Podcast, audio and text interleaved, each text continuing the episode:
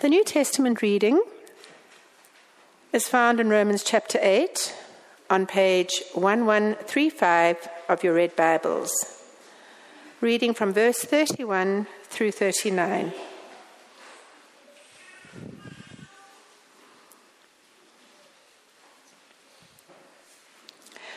What then shall we say in response to these things? If God is for us, who can be against us? He who did not spare his own son, but gave him up for us all, how will he not also, along with him, graciously give us all things? Who will bring any charge against those whom God has chosen? It is God who justifies. Who then is the one who condemns? No one. Christ Jesus, who died, more than that, who was raised to life, is at the right hand of God and is also interceding for us. Who shall separate us from the love of Christ? Shall trouble or hardship or persecution or famine or nakedness or danger or sword? As it is written, for your sake we face death all day long. We are considered as sheep to be slaughtered. No, in all these things we are more than conquerors through him who loved us. For I am convinced that neither death nor life, neither angels nor demons, neither the present nor the future, nor any powers, neither height nor depth, nor anything else in all creation will be able to separate us from the love of God that is in Christ Jesus our Lord. Let's listen now to these verses from John 3, 16 and 17. For God so loved the world that he gave his one and only Son, that whoever believes in him shall not perish but have eternal life. For God did not send his Son into the world to condemn the world, but to save the world through him. This is the word of the Lord.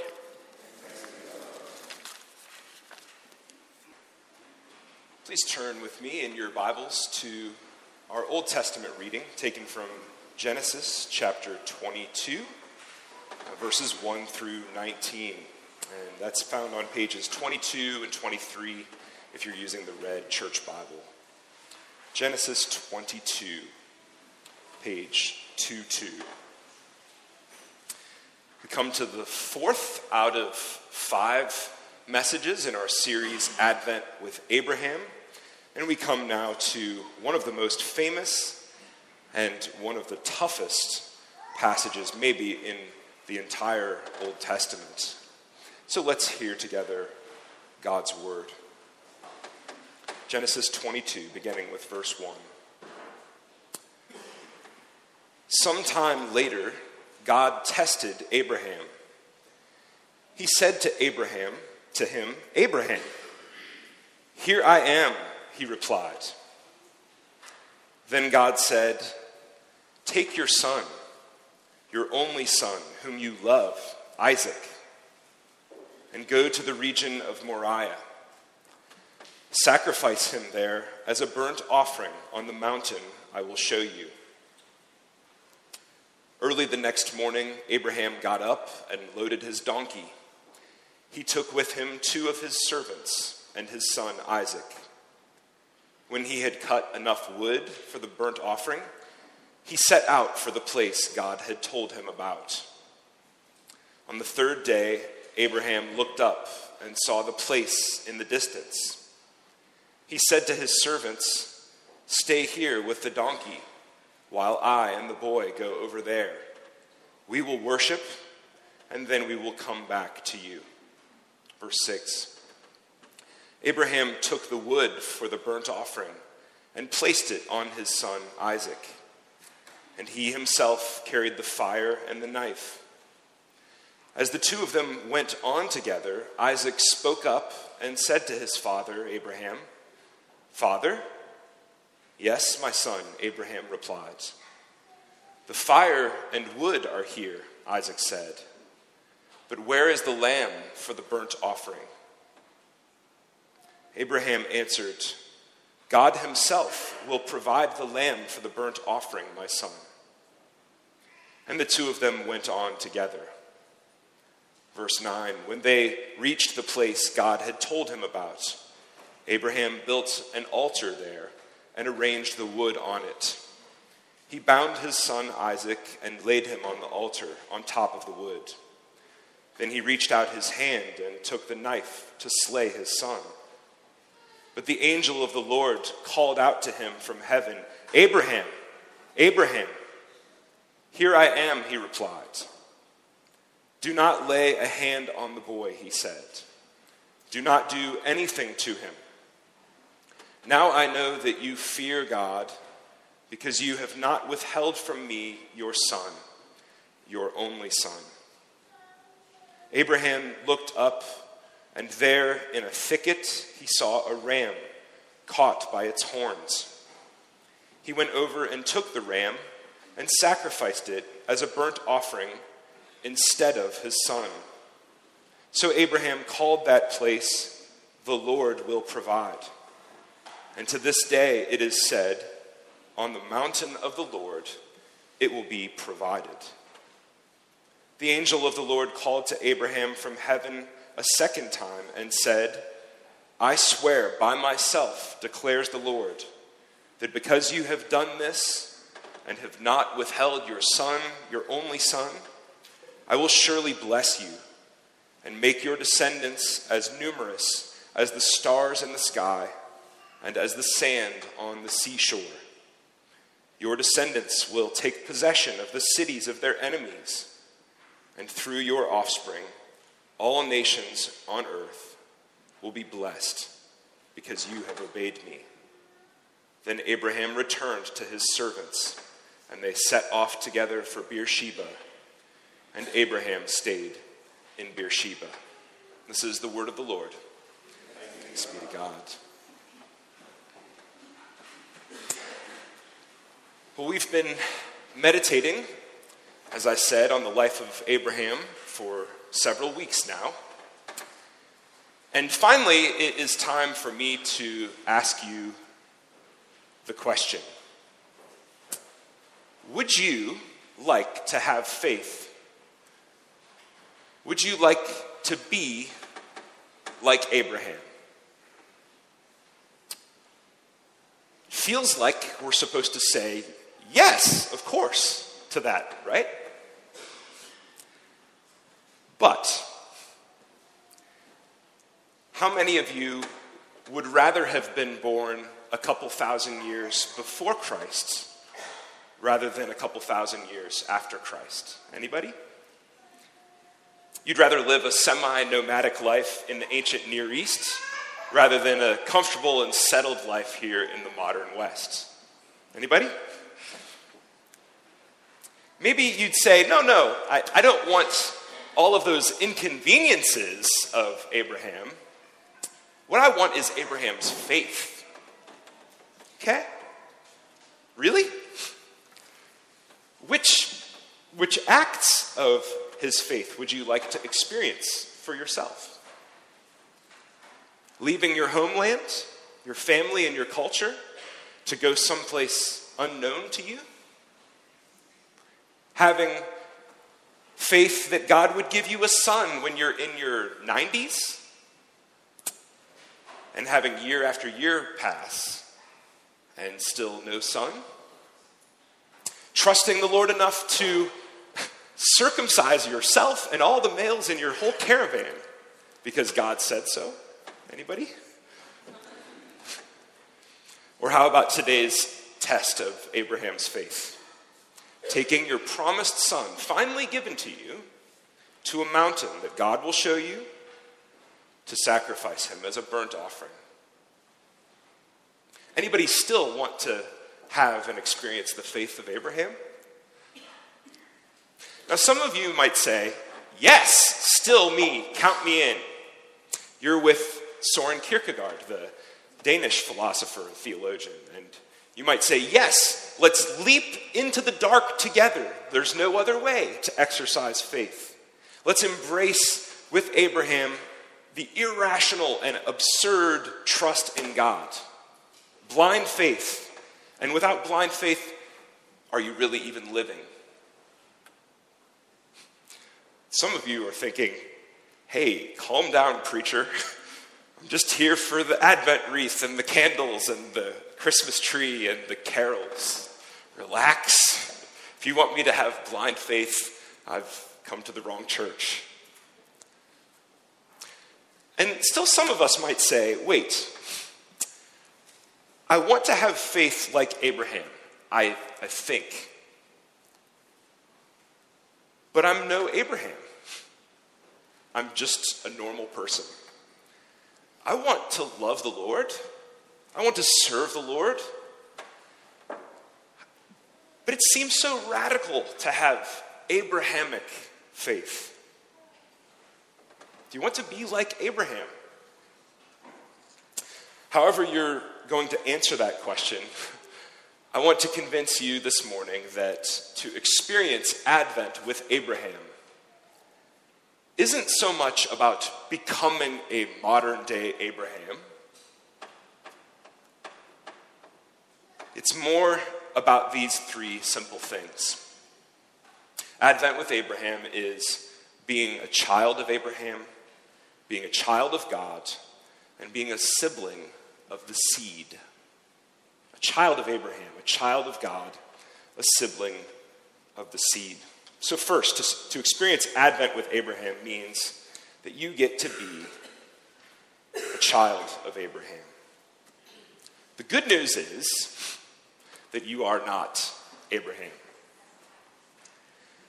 God didn't call you out of Ur of the Chaldeans. And the Lord didn't promise you a son in your 90s. Yahweh did not send priests and prophets and angels to you. And none of you is God's hand-picked father of many nations.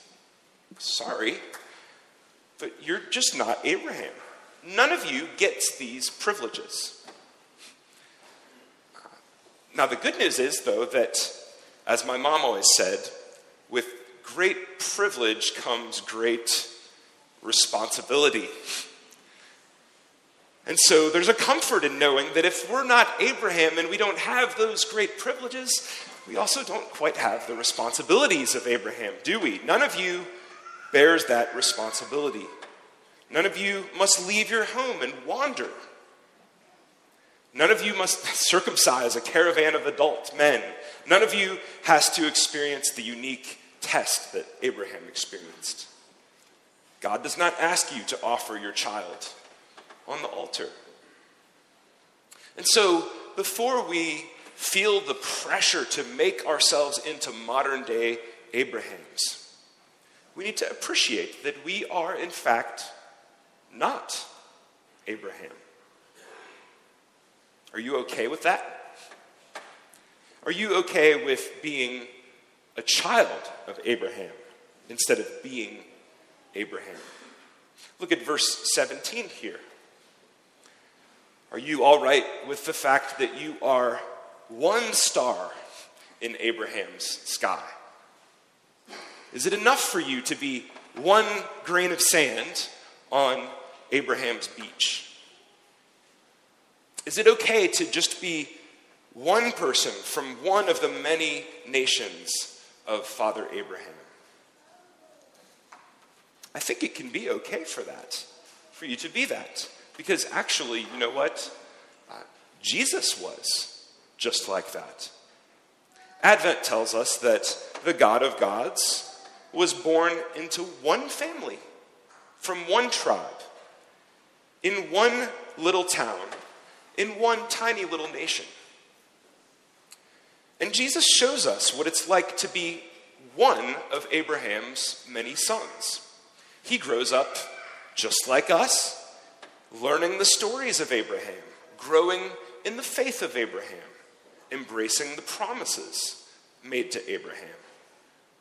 And for many years, in humble and small ways, he simply takes those promises to Abraham and to Abraham's seed, and he works them into his daily life.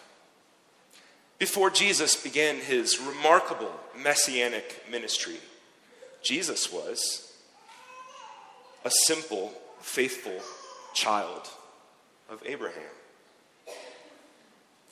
Friends, you are one star in Abraham's sky. But you're a star in Abraham's sky. God's promises to Abraham have reached you. And if you embrace those promises in simple faith, then you are a child of Abraham. So Advent with Abraham means that you get the privilege of being a child of Abraham without the pressure to have to be Abraham. And that's a great Christmas gift, if you ask me. But secondly, Advent with Abraham means that you get to be also a child of God. A child of God by grace. Look, the real reason that we get nervous about the idea of having Abrahamic faith is precisely the story that we just read. It's been called the best piece of literature to come out of the ancient world to us. But as I said, it's one of the hardest texts in the whole Bible. How? We always ask ourselves, how could God ask Abraham to sacrifice Isaac? Well, Abraham watched God, didn't he, do stunning miracles in his life.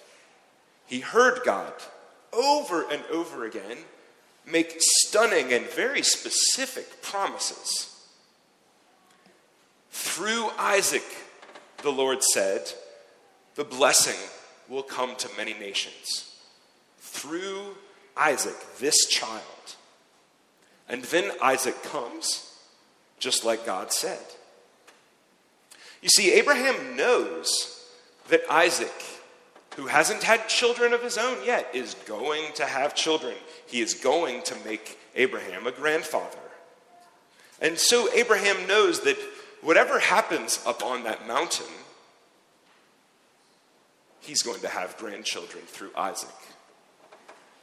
And that leads him, verse 5, to be able to tell his servants in faith when he sees the mountain there, the place where he's supposed to go with Isaac.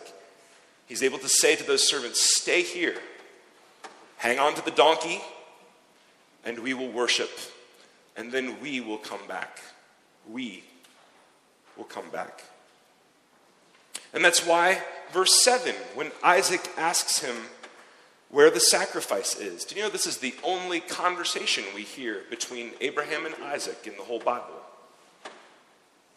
It's why he's able to answer when Isaac says, where's the sacrifice, Dad, verse 7. He's able to say, son, God himself will provide the lamb for the sacrifice, verse 8. The New Testament book of Hebrews in chapter 11 says that Abraham reasoned that God could in fact raise Isaac from the dead. Abraham reasoned that one of two things would happen that day. Either God would provide a lamb for the substitute, or there would be a resurrection on that mountain. But either way, Abraham knew Isaac was the chosen seed. Did you catch that? Abraham reasoned. He had reasons to trust his God. It wasn't, after all, blind faith. It wasn't a leap into the dark. It wasn't irrational.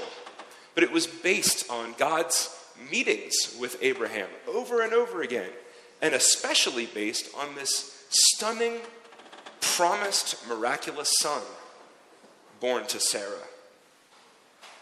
Abraham, do you believe that I'm able to raise the dead?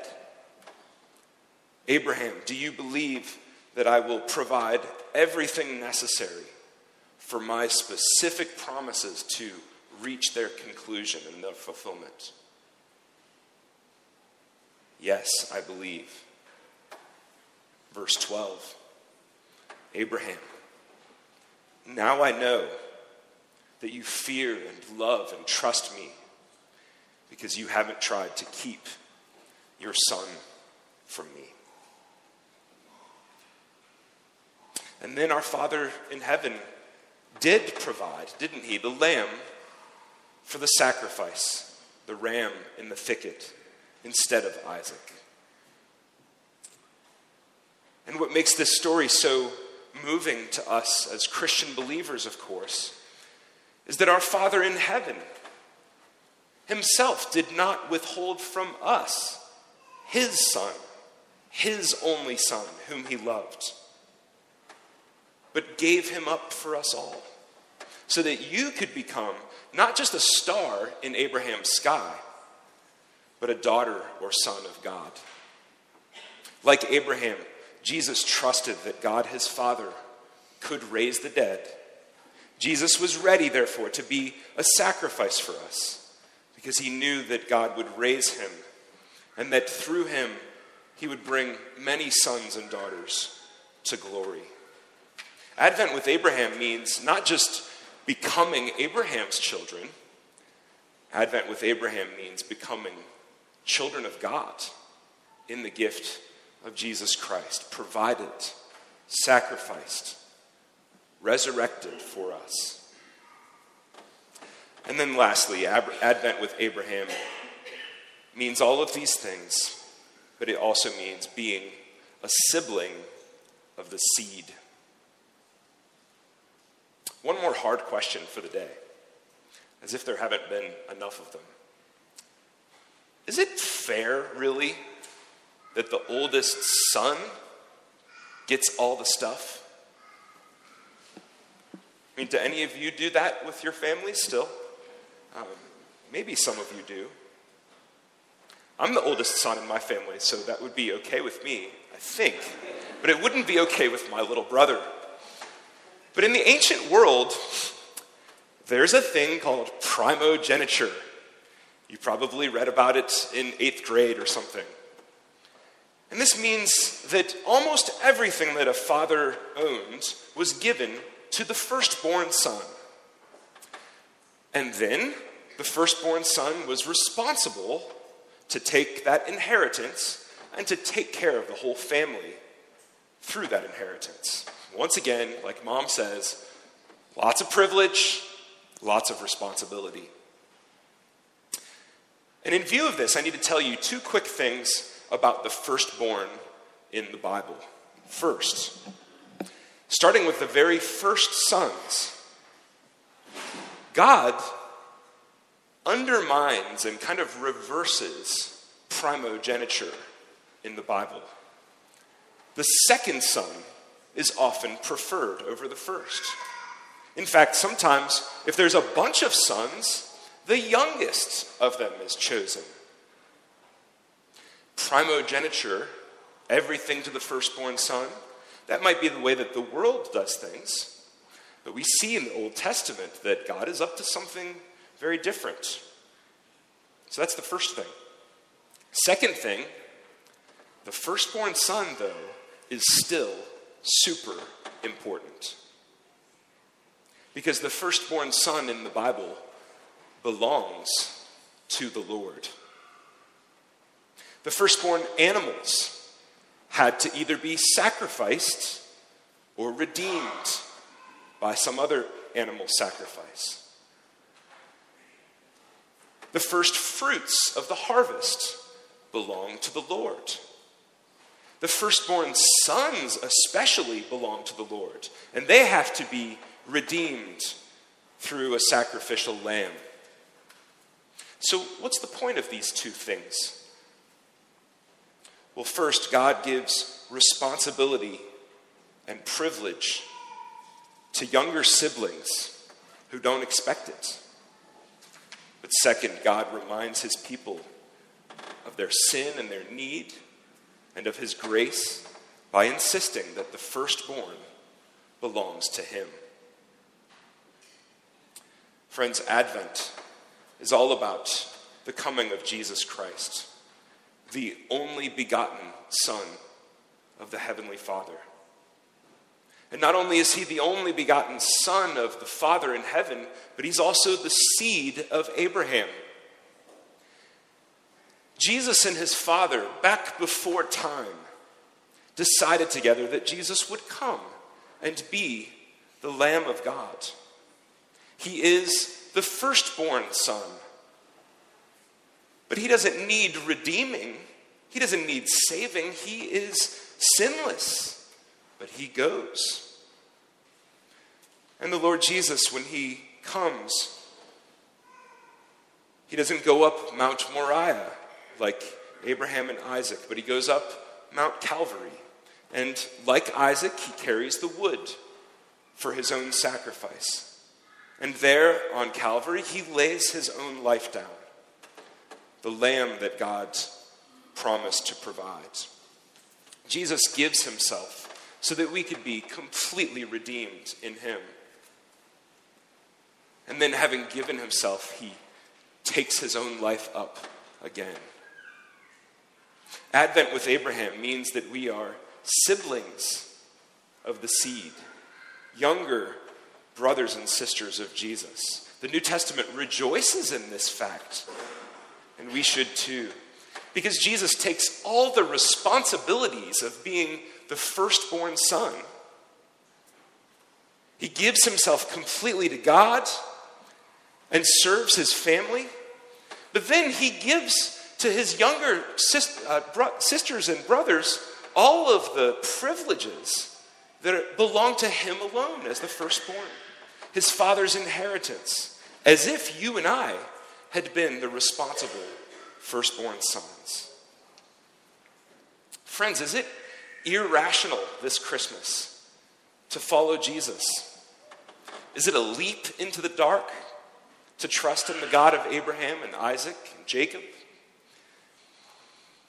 Well, Paul says in Romans 12 that when we look at Jesus, our Redeemer, our Lamb, the only thing that makes sense for us to do is to offer ourselves, not as burnt offerings, but as living sacrifices. He says that it's our rational or reasonable act of worship. We haven't had the unique experiences of Abraham. We haven't been asked to do what Abraham had to do. But instead, we get to be like the shepherds. The joy of the shepherds at Christmas is, it's really true. I am a grain of sand on Abraham's beach. We get to be like the wise men that came from the east. The joy of the wise men is, it's really true. We are 3 stars in Abraham's vast sky. And therefore, the joy of Advent for you and me is simply this. It's really true.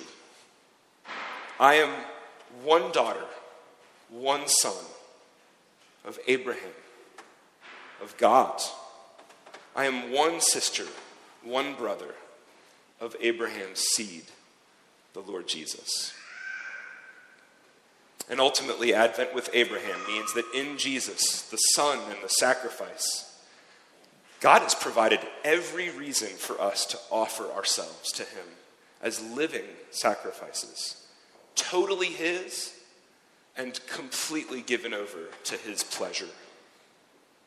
And when we offer ourselves up in faith, we have every reason to believe that no matter what happens, he will raise us up on the last day to enjoy the blessing that is promised to Abraham's children and his children's children so long ago, and to enjoy that promise and that blessing in Christ Jesus forever.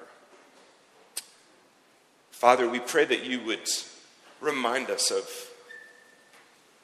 these reasons to trust you, and you would motivate each of us to give ourselves afresh this Christmas to you.